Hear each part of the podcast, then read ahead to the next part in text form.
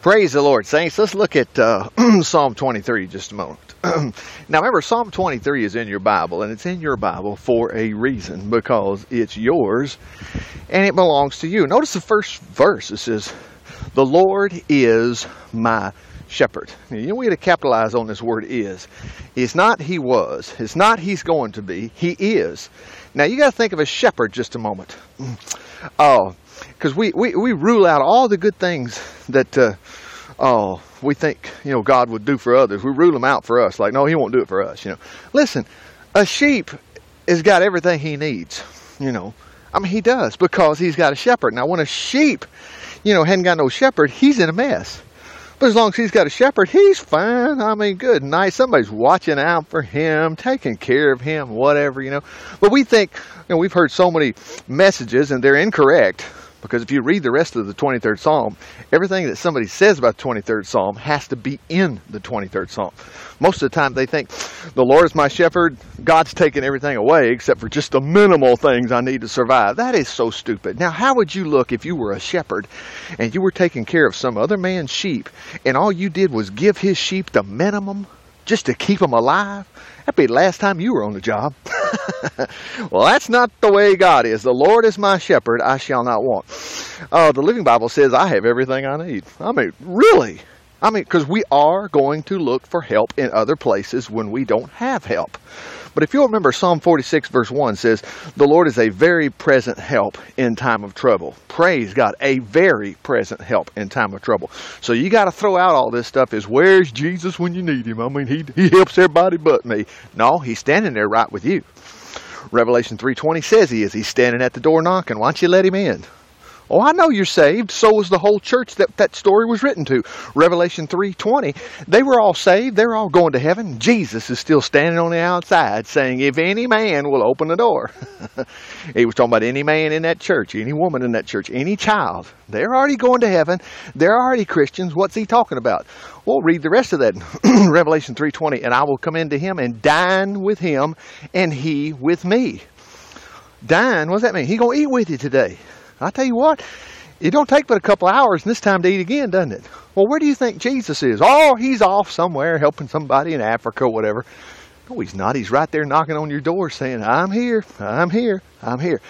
All right, back to the 23rd Psalm. The Lord is my shepherd, I shall not want. He makes me lie down in green pastures. Oh, wait a minute. I thought we're just barely getting by.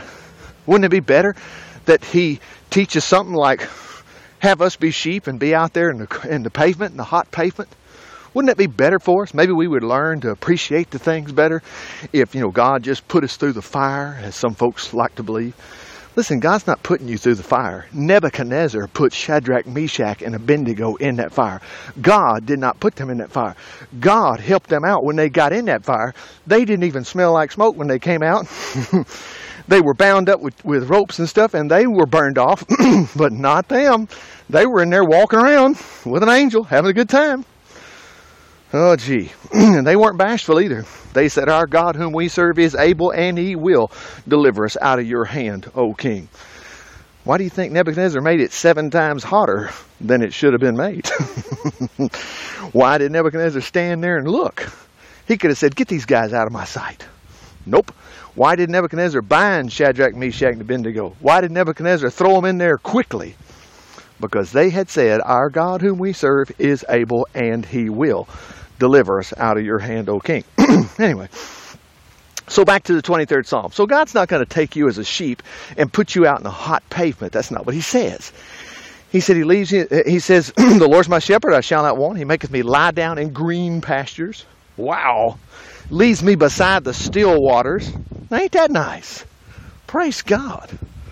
Always got a drink. Isn't that something? Just remember, Jesus fed the 5,000, and he turned around and fed the 4,000. Then when the disciples were in the boat and they forgot to take a loaf of bread with them, they were worried, "Oh no, we didn't bring no food." And Jesus said, "I cannot believe y'all are worried about not having something to eat."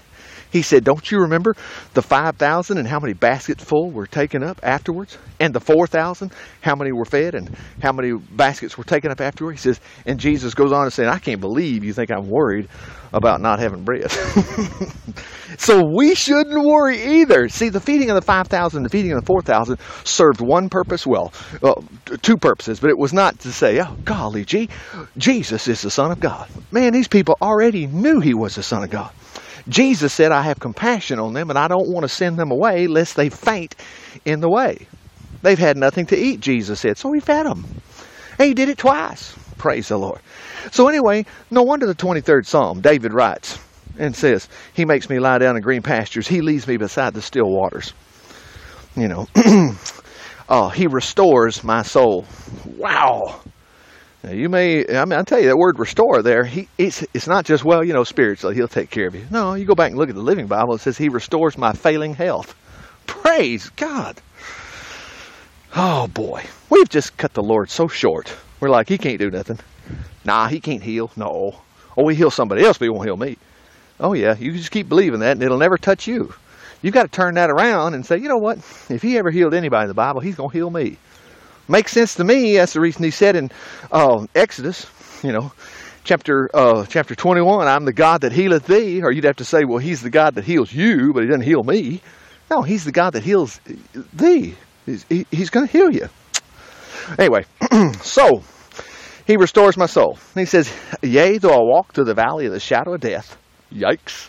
See, now here comes the scary part. Yea, though I walk through the valley of the shadow of death. Notice this, I will fear no evil. Now, I want to tell you something. When things get scary, I get scared. And I know you do too. Otherwise, you know, it's hard to find in our lives that we're just not afraid of anything. You know, oh, we got things that bother us, you know. But notice what David said. Yea, though I walk through the valley of the shadow of death. In other words, here's one of those things that it might kill you. And it causes great fear. But guess what? David said, because the Lord's my shepherd, I'm not afraid. I see some people go and say, well, yeah, because see, if you die, you know you've got a place in heaven. You could die right now and you'd be satisfied because, you know, the Lord's with you. Listen, I know all that. I know I'm going to heaven. But let me tell you something.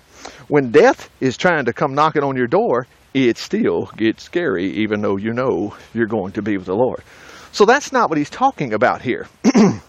He's talking about protection. Oh, we have just missed all this concerning protection. You go back and read in Genesis about Abraham, Isaac, and Jacob. And when Jacob, he had a vision one night. He heard from the Lord, and the Lord promised him that he would protect him. Oh, but I guess that's not for us today. That's ridiculous. You have got protection. David even said so in the 18th Psalm. The Lord's my fortress, my shield, my God. I mean, all the way around, he's a shield. Same thing in Psalm 91. But we think, you know, well, you know, whatever comes my way, you know, God's leading me into destruction today. That's ridiculous. That does not line up with the 91st Psalm. It doesn't line up with the life of Jesus. Nothing happened till Jesus, till he said, okay, it's the hour of darkness, and he gave his life. We just think we're supposed to roll over and let people just wipe us out. That is ridiculous. What do you got the armor of God for? We're fighting God? No. We're fighting the enemy. Jesus said in Luke chapter 10, you'll tread upon serpents and scorpions and over all the power of the enemy. Praise the Lord. Wow.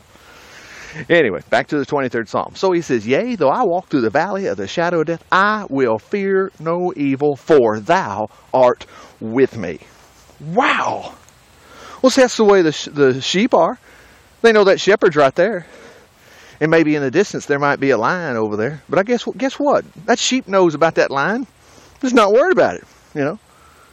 Shepherd's right there with that big old rod. He's going to knock the snot out of that lion if he comes over there. You think something's going to sneak up and get God one day? No. So no wonder you can calm yourself down. See, and that's what's called faith. Anyway, so here we go. So, yea, though I walk through the valley of the shadow of death, I will fear no evil, for thou art with me. Notice he says, thy rod and thy staff, they comfort me. In other words, you've got the military force to help me out. I am not worried. Now, I'm telling you, praise God. Some people think, well, yeah, that rod and that staff, that's where God uses it on the sheep to just beat the crap out of us. No way. I wouldn't be talking about the 23rd Psalm. I'd be saying, you know, there's some things I don't understand about God, you know, and the Lord's my shepherd, and sometimes I don't like it. He didn't say that, did he? You could hear him almost jumping off the pages saying, this is the most fantastic thing in all my life. So let's keep reading it that way, because that's the way it is. So it says, yea, though I walk through the valley of the shadow of death, I will fear no evil, for thou art with me, thy rod and thy staff, they comfort me. Then notice this next one. He says, you prepare a table for me in the presence of my enemies. What? Yeah, the enemy decided to come wipe you out today, and guess what? God says, well, look what we're going to have for dinner today. And he sets down before you your favorite meal. And you're saying, yeah, but Lord, you know, there's a problem out there. And the Lord says, don't worry about it. Here, just enjoy this. I'll take care of that problem for you. Praise God. Hallelujah. See, we've missed it so much. See, look at the very next verse. He says, surely goodness and mercy shall follow me all the days of my life. See, today is one of those days. See, it's not just some special day. Some special day you'll have goodness and mercy. Nope, nope, nope, nope, nope. It's every day. And notice he put on the guarantee on that first word. Surely, surely, surely, goodness and mercy shall follow you all the days of your life. You should stop in your tracks right now when you're facing difficulty and turn around and say, all righty, well, I got goodness and mercy right behind me, so here we go. And we're not talking about a couple of angels. You got more than a couple of angels anyway. Come on. It's not angelic names. Some people said that, you know, it's an angel called goodness and an angel called mercy. It's better than that, mercy. We don't have a record of too many angels in the Bible other than Gabriel, you know, and Michael, and then Lucifer, who's a bad one, in the Bible. So we're not talking about angel names here. This is blessing after blessing after blessing, and wherever your feet are going to trod today, you are going to have goodness all over you and around you, and you're going to have mercy too. You know, a lot of times we talk ourselves out of things because we think, well, I'm just not as good a Christian as I should be. Quit talking like that. Jesus didn't die for nothing. He died for your sins. We all want to do better, and you'll do better, but quit beating yourself over that. That's not going to get you any favor with God. You know, if you want to go join a monk monastery somewhere, it might help you with some people down here on earth, but you're not getting anywhere with God. That's not going to get you anywhere. So dust yourself off, act like the 23rd Psalm is yours, act like it was meant to be, it wasn't an accident, and get happy. So surely goodness and mercy shall follow you all the days of your life. Notice David said, and I will dwell in the house of the Lord forever. Quit your worries about going to heaven. Quit your worries about all these other kind of things. You are going to meet your grandparents, your great-grandparents, the people from the Bible that you've heard about, and other people in history. Praise the Lord. Glory to God. They're all going to be there. You're going to be there. Quit worrying. Gee whiz, I'll dwell in the house of the Lord forever. Praise God. I'll tell you what. So why do you think that 23rd Psalm was written? To make you sad? Nope. It always makes you glad. Well, let's pray. Father, we just thank you that by your stripes we're healed. We thank you, Lord, that you supply every need according to your riches and glory by Christ Jesus. And if we're facing any kind of difficulty, no matter what it is, you'll get us out of it. So, Lord, that didn't leave anything left but for us to go tell others what this 23rd Psalm just says and all the good things you've done for us. In Jesus' name we pray. Amen.